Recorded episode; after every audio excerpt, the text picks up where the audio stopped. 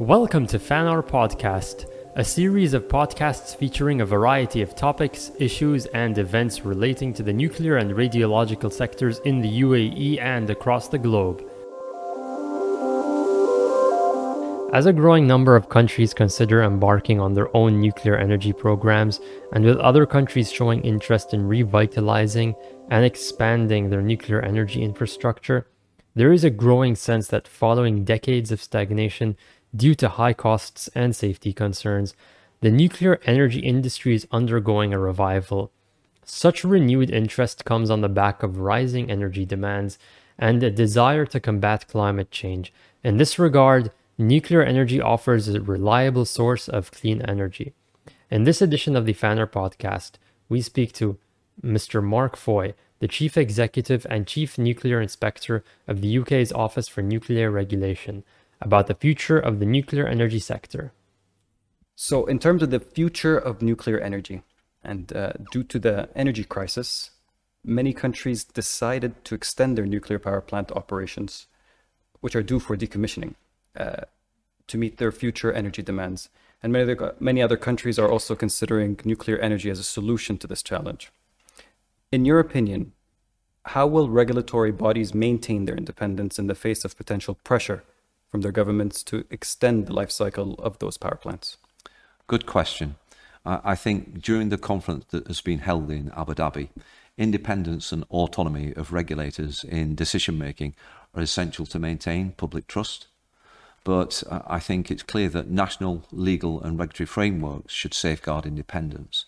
They should ensure that policymakers and sponsors cannot assert undue influence over regulatory bodies. Mm-hmm. But they should also make clear for provision for financial and human resources and define the purpose of regulatory bodies and provide appropriate powers to regulate effectively. But there are other factors that also promote regulatory independence, and these include having a competent and well-resourced regulatory body, regulatory body with well-defined governance and decision-making process. But I also think that um, openness and transparency is important, uh, being accessible to stakeholders and the public, Definitely. making information available to the public and stakeholders on the decisions that you are making as a regulator the independence of those decisions and the standards that you are using as you come to make those decisions. Mm-hmm. But those things can also be complemented by things such as independent peer reviews and assurance activities uh, that confirm the compliance with global standards and the defined arrangements within your regulatory body. I also think that, uh, that key is international collaboration and cooperation. That provides the opportunity and benefits uh, of sharing and learning from each other, but also receiving support from fellow regulators as well. Yes. And on a global scale, um, it would seem that nuclear energy has gone through uh, a stagnation and decline, if you will, due to multiple factors, uh, such as the previous nuclear accidents like Chernobyl, Fukushima, and which causes uh, a loss of public trust. Yes. As well as high costs of building uh, nuclear power plants. Um, this has raised concerns that there is a, a lost generation. Yes. In the uh, in nuclear energy, experts both from regulators and. Uh, operators. How concerned should the nuclear industry be regarding this challenge? I think the renewed interest in nuclear to satisfy both energy security uh, and low carbon needs will create significant demand for resource. That resource has got to have the right skills and capability for the industry and for regulators. Mm-hmm. The traditional opportunities that we've had in the past for recruitment from a large pool of experienced people is no longer available to us. But the challenges, as I've said, face industry, the supply chain, and regulators. They are national and potentially global problems, and they can't be solved by individual organisations alone. What it requires is a, a, coordinated, coherent effort that will require the support of governments uh, that will then establish the right educational, training, and development programmes. Uh, new pipelines will also need to be developed and used, such as graduates, recruiting from other high hazard sectors, and organisations growing their own using apprenticeships and development programmes. Uh, also important is knowledge management and capturing the knowledge of those experienced people before they leave via, I, via IT systems and databases, consolidating their knowledge in training and making sure that appropriate handovers take place from those experienced individuals. Yes. Yes. In terms of attracting people, Um, I think there's a real opportunity to attract young people and graduates. Uh, what has to happen is talking about nuclear differently. Uh, it has a major role in tackling climate change and energy security, and I think that really interests young people of today. Uh, you can also say that it's at the forefront of science uh, and technology and offering exciting careers and great prospects for the future. And in doing that, I also think it opens up that opportunity for greater diversity in the workforce as well, something that the nuclear sector has, has missed significantly from its outset. Degree and training programs do need to be established, that, and those training uh, opportunities support the industry needs, but more needs to be done in schools on nuclear, what it is, and the benefits that it provides. So things like awareness sessions. Yes, I, I, yeah. I think that's very much needed. But uh, you need enduring programs both within schools, within universities and colleges that uh, start to raise the awareness on nuclear, mm-hmm. um, and uh, really do start to irk people's interest in nuclear they will follow that through and then hopefully choose it as a career for the future. Yes, and that and that and that fits in nicely with the word trust. Yes, trust your regulator, trust the industry. Yeah, so so I, I think the industry again has suffered from that lack of trust from yes. the public and stakeholders because um, it's seen as insular.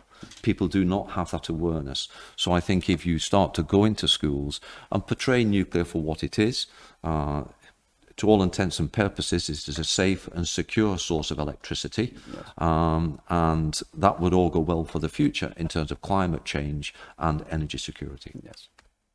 And in terms of new technologies, uh, there's many countries considering small modular yes. reactors as a solution for their future energy demands.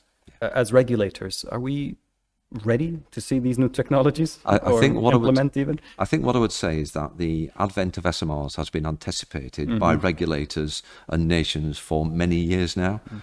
Uh, and it's taken some time for them to, to now to start become reality. Uh, regulators have developed their plans as best we can, and it's been quite cyclical as government's interest has waxed and waned. Mm-hmm. Uh, but we've established our plans now on the best information available to us.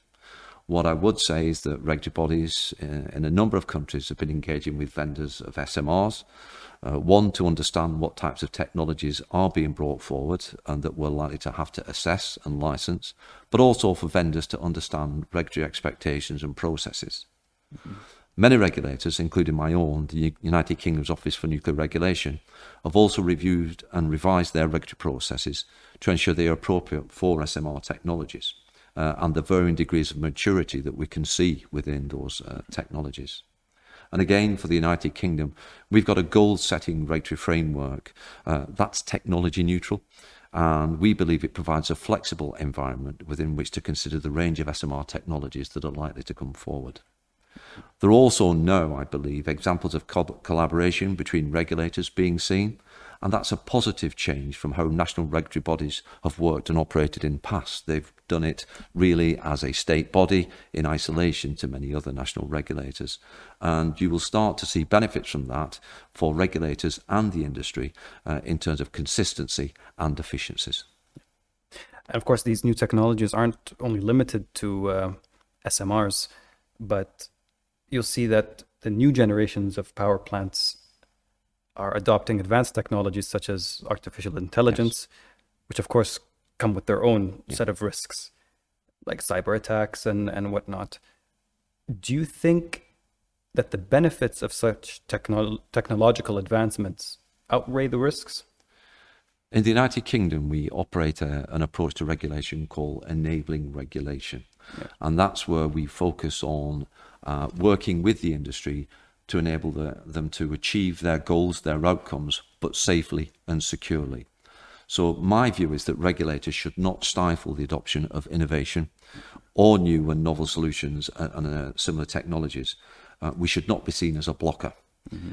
But innovators should also ask for regulators' input. Don't assume what the regulator's position will be. It will not be no. You need to ask and understand the perspective of the regulator. But there's also that need for regulators to work with industry early as it begins to consider the, the adoption of innovative and novel solutions so that we, in our own right, can understand the details of the innovations being proposed Absolutely. and we can feed in our regulatory expectations early.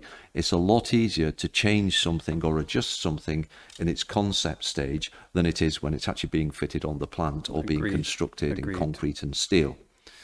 But uh, to my mind as well, I believe that in most cases, adopting innovative solutions will bring safety benefits. And a, a, prime example of that the, the, that's emerging is the use of artificial intelligence to review uh, NDT results of welds. And the artificial intelligence is much more reliable than the human eye in picking up defects. Mm-hmm. Well said. Well said. We'd like to thank Mark Foy, Chief Executive and Chief Nuclear Inspector, of the U- uh, United Kingdom Office for Nuclear Regulation. Thank you so much for your time. Thank you very much, Rashid. It's been a pleasure. Thank, Thank you. you. Thank you for tuning in to this edition of FANR Podcast. Join us next time to hear more about the latest developments in the nuclear and radiological sectors in the UAE and across the globe.